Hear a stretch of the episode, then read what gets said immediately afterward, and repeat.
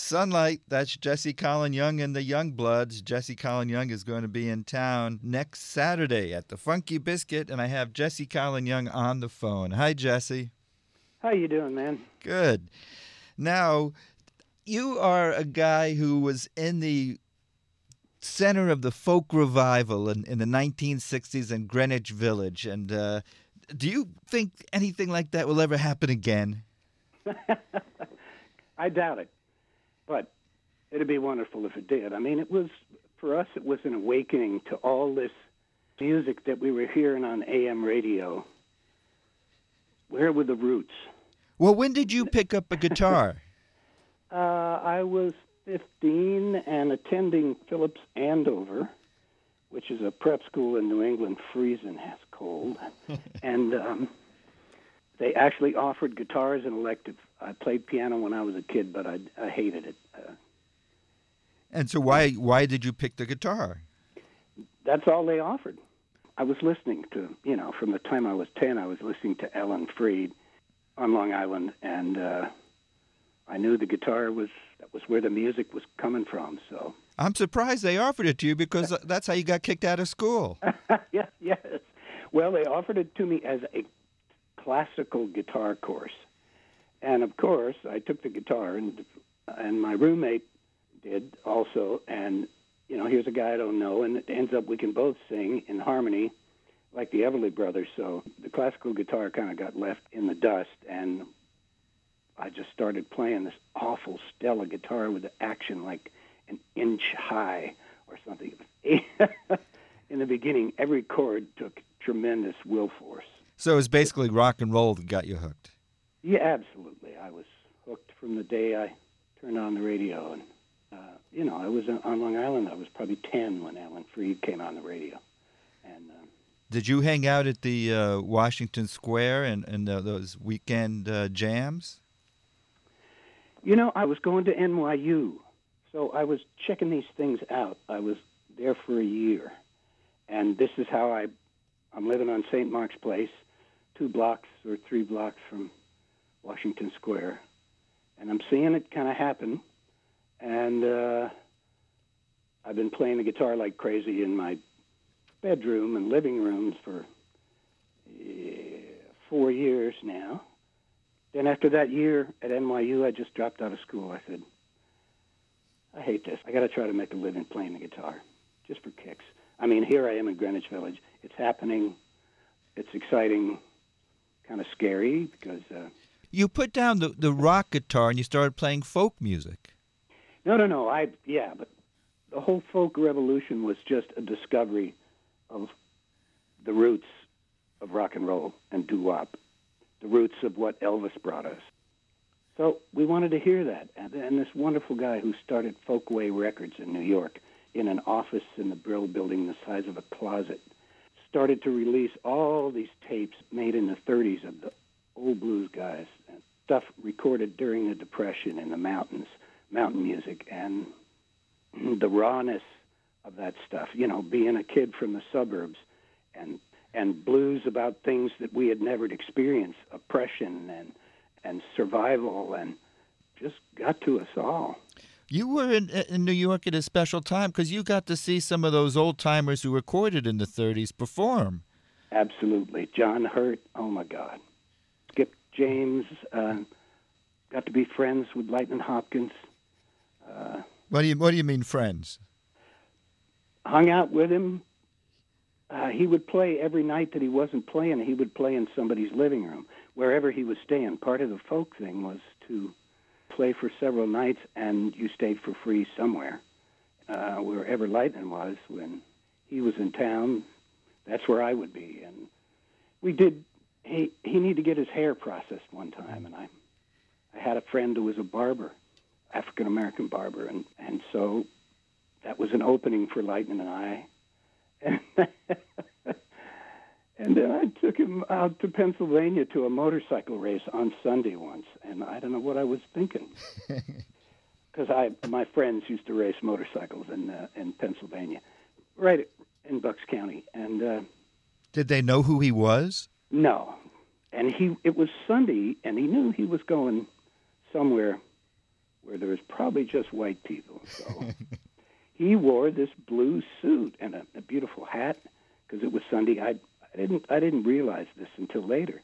Yeah, so no, we were just there, and my friends and I introduced him, and no, and then we went home uh, to to the city. That was the craziest. But Lightning had probably been in some strange places in his life. Music, you know, he's a special guy. You get treated, you know, take a peek at other people's lives. Did he teach you anything on guitar? Yeah, I just listened to him play and watched and took my guitar when I could. He never sat down and gave me a lesson, but we we all learned how to play from listening to records, really. I mean, most of the musicians who came out of that time are all ear musicians. You know, I read music when I was 10 playing the piano, but that's the last note I ever read. Uh, do you remember that song of Martin Mull's in the 70s, Licks Off of Records I Have Known?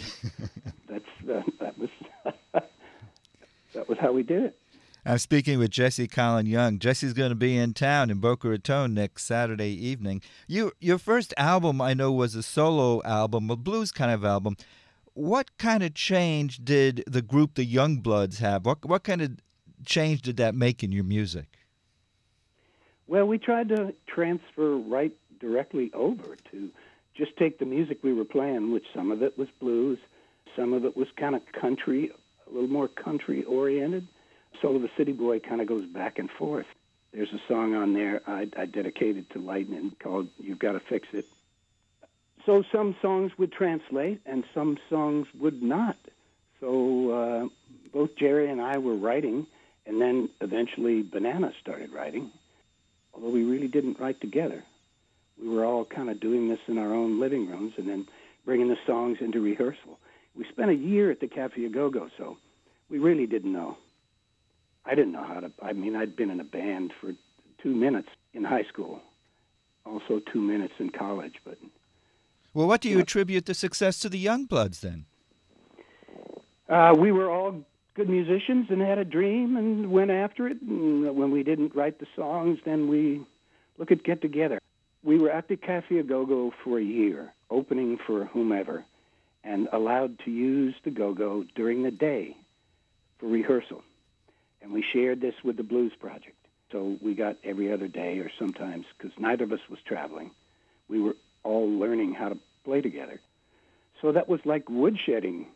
So one afternoon, it was Sunday. I thought it might be dark, and so I could call the guys and say, "We got it. Let's rehearse," because we were making this up as we went along. We were translating all this folk music that we had and music that we had written, kind of in those traditions, but was, of course, influenced by the pop music we'd grown up on. So I went down the stairs, go go long stairs down in the basement, and uh, there's a guy on stage I saw playing with Tim Hardin. His name was Buzzy Linhart, and he was singing "Get Together."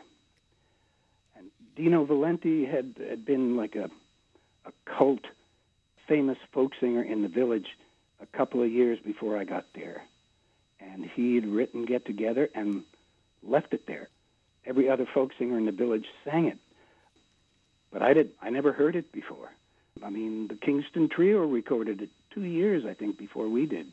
I never heard that either. But boy, I heard Buzzy sing it. Then I went backstage, which I had never done, and said, "I got to have the lyrics, man. I, I love that song." And I took it into uh, rehearsal the next day with the Youngbloods, and in the end, that was the five-minute song that became the single that changed our lives. I'm speaking with Jesse Colin Young. Uh, the Youngbloods uh, didn't last that long. I mean, in, in relative terms. So, uh, how did you find yourself uh, in Hawaii? Are you in Hawaii now? Yes, um, we have to come in June. We have a little coffee farm. We lived here um, probably from, let's see, my house burned down in California in '95, so we moved here. Yikes! That must have been a setback. Oh man, yes. I don't recommend it, but I mean, I see the people going through it every year. Did you lose guitars? Uh, yeah, yeah. We lost almost everything. We got a, I, I got a couple guitars out so I could play live. Um, the bass I played in the Youngbloods that that burned up. A lot of stuff. the whole house went down. It disappeared. A raging forest fire. Because uh, we lived on the edge of the woods, and Well, it's still happening. yeah, it's still happening. And of course, but it is so beautiful to be that close to nature and build a house um, with a great big tree that comes up through the deck. But you know, if that tree catches fire, your your house is going to go with it. Is that why you moved to Hawaii? No, we had had a little place in Hawaii um, as a getaway, and um, we actually came here after the fire to try to heal up. I mean, we had to go out and buy clothes after that fire. We had nothing but what we were wearing, and um, we came here, and through our son's uh, friend, we found that there was a Waldorf school ten minutes from our house, and my wife was uh, at that point devoted to Waldorf education. He was the first one of ours to go to school. That kind of turned the trick. I mean, we said, why not here? So we had a really small house, and uh, we went back to uh, Connie's home in South Carolina for the summer, and some wonderful carpenters and architects kind of doubled or tripled the size of the house, and we came back and when school opened. How's the uh, coffee business?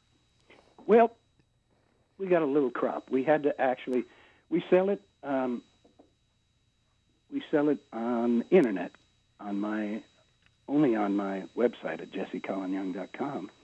And uh, this, we're sold out this year. The you know, we started a new band this past year with my uh, son who graduated from Berklee and his friends.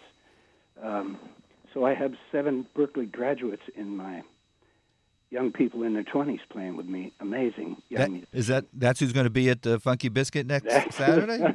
I don't know whether we're going to fit on the stage, but yes, we're going to be there. and it is uh, they are there's something these kids. It's Berklee School of Music in Boston's great Mhm. school, uh,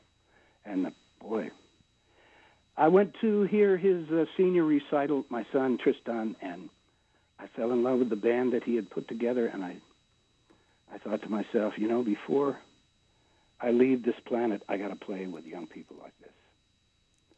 Why? I mean, how, how's it uh, ch- uh, affected your career? Uh, we've had a wonderful year of sellouts. Um, it's brought me a lot of joy, and that's really what I'm after at this point. Um, sometimes the money is good, uh, better than others, and you know what? I just uh, I love playing with these young people, and uh, we're going to record in March. We're going to Nashville. Uh, we have a a producer named Colin Linden, who's also a great picker, and uh, we're going to make a record. Uh, there's mostly, almost all of it is new, either new music that I've written in the past couple of years, things that I've co-written with my wife Connie, or things that I wrote last week. Jesse Colin Young is going to is going to be in concert next. Well, what's the name of the band? It's just Jesse Colin Young Band. Okay, Jesse Colin Young Band in concert next Saturday night at the Funky Biscuit, 303 Southeast Mizner Boulevard in Boca Raton. Information 561 395 2929. I got to tell you, I've been thinking about you a lot lately because over the past few years, uh, in my yoga class, one of these, I don't know, uh, yoga musicians uses just the course of Get Together and they kind of sampled it into some yoga music. And I keep on thinking, none of these people know of the Youngbloods, but they know this song now. So they sampled it into uh, yoga music. Yeah. Because it's, it's, it's, a, it's a beautiful song. Oh, it is a beautiful song. It is a beautiful. What a blessing. And that day that I fell in love with it, you know, I knew, I knew that it was part of my destiny. I just, I, Well, what places? Tell me something special where that song has brought you. that has c- carried. Um, whenever I want to play, I can play. It doesn't matter how long I've been retired, or how long since my last gig, or whether I play solo or with a band. Um, that it touched people's hearts so much, and it keeps coming back, even though a lot of times it's it's coming back in the in the one table Walmart commercial that was on this fall that came right out right after the horror in Charlottesville. Um, so it's kept my audience alive, and um, when we started playing in February, after three or four months of rehearsing long distance, I'm living in South Carolina. Uh, it's Connie's hometown, and uh, we were going to Boston a lot because some of the kids hadn't graduated. Uh, a lot of them were still based there, you know, having graduated from Berklee. We probably had 15 or 20 shows in a row sold out, and I haven't played in seven years. That's the most special thing that Get Together has done for me. It is, it is the people keep a uh, a place in their hearts for that song, and uh, I'm always welcome. Has it always been that way? Has your feelings toward this song changed over these last few decades? No. No, every time we sing at the end of the show, uh, that's really my favorite part. The audience sings. So that's uh, that's a special place. I even wrote a song about it that's going to be on this album called One More Time. Uh, what do I say? Sacred space for joy and grace. Hear the people sing. And uh, I love to hear them sing. That song especially. Jesse Colin Young. He's going to be in concert next Saturday night at the Funky Biscuit. Well, I want to thank you so much for talking to us, and uh, I think I'll play Get Together. So thanks so much for talking to us. Wonderful. You're welcome, man. My pleasure.